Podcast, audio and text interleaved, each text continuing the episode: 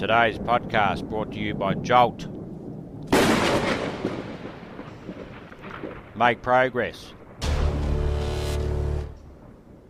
Not excuses. Dream big. Get massive results.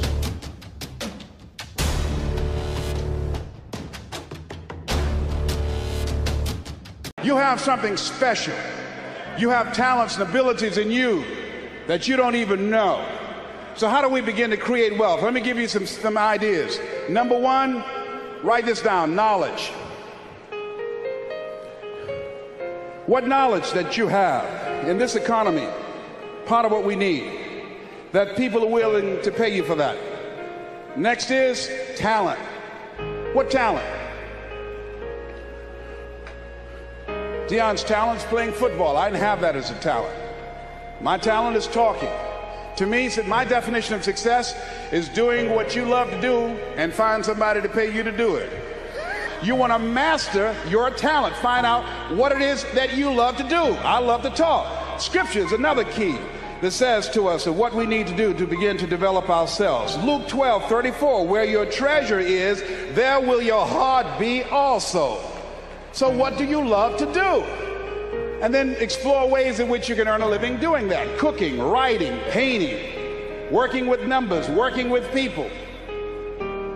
The other thing is, not only must you have knowledge, talent, some skill, but the other thing that's important faith to act on whatever your dream is.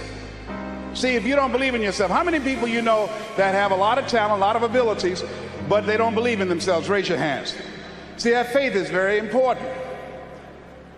So the faith to act on those dreams, those desires.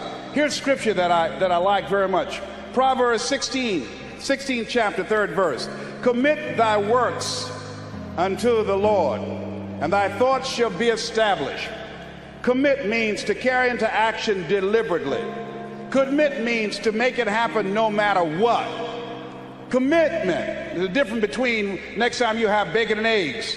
The chicken was involved, the pig was committed. He had to give it all up. That's going to take a minute to sink in. No, all right? See, when you make a commitment, I'm going to become wealthy, when you make it important, when you decide I'm going to do it no matter what, life changes for you.